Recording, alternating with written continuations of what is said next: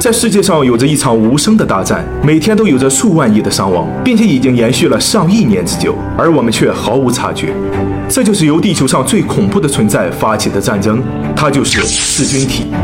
噬菌体有着一个正二十面体的头部，其内部包含了 DNA 遗传信息，头部和尾部之间有颈环相连。在电子显微镜下，噬菌体呈现蝌蚪的形状，约有九十纳米长，二十纳米宽，样子看起来非常具有科技感。于是有人怀疑，噬菌体可能是由智慧文明创造出来的史前纳米机器人。那接下来，让我们看看噬菌体是如何消灭细菌的。噬菌体消灭大肠杆菌的过程，就像是一个微型注射器一样，它会用自己的维管置入细菌内部，然后将自己的 DNA 遗传信息注入其中，并开始批量的自我复制。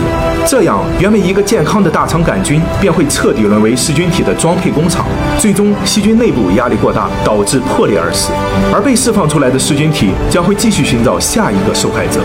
这种高效的生产方式也使得噬菌体的数量无比巨大。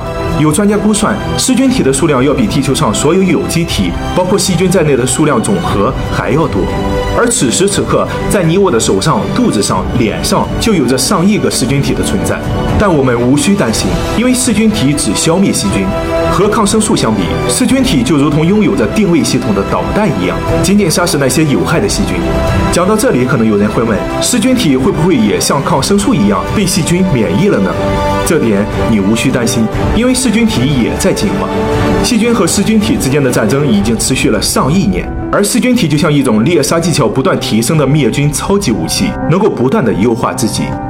对于噬菌体这种近乎完美的灭菌武器，屏幕前的你是怎么看的呢？欢迎在评论区留下你的观点。